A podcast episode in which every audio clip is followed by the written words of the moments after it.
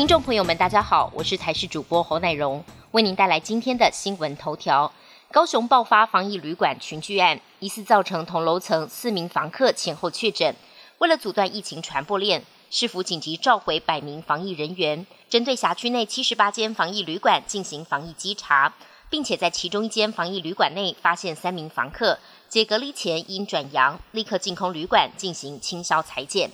今天是大年初五，又称破五。因为有许多初一到初四的经济取消，这一天除了要迎财神，还要送穷。倒垃圾象征将穷困送出家门，大扫除时也别忘了由外往内扫，才能将金银财宝扫进家门。另外初五也要吃饺子，俗称捏小人嘴，可以免除谗言之祸，也给自己旺财运。我国春节期间还是每天新增本土个案，也有专家示警，当 Omicron 在社区蔓延时，疫情就如同冰山一样。像是物流业者群聚，这些都是浮在水面上可以被追踪框列的，但冰山底下可能还有未知的疫情。尤其春节过后，疫情可能会陆续爆发。也有医生点出，Omicron 传播速度很快，当发现物流公司群聚的接触者确诊，恐怕早也已经传给一起围炉的亲人，最好要赶快框列隔离。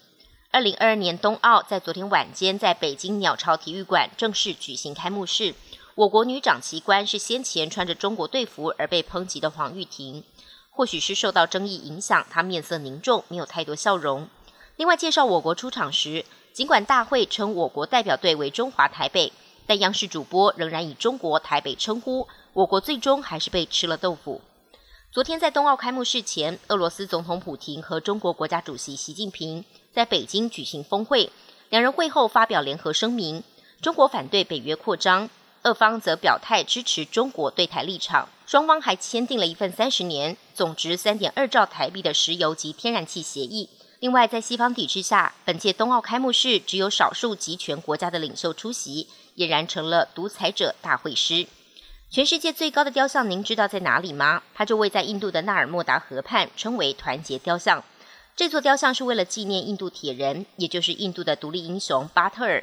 政府打造出这座高达一百八十二公尺的雕像，比第二高的河南中原大佛还高出五十几公尺，把一百二十八公尺高的河南中原大佛给比了下去，而且几乎快跟两个纽约自由女神像一样高。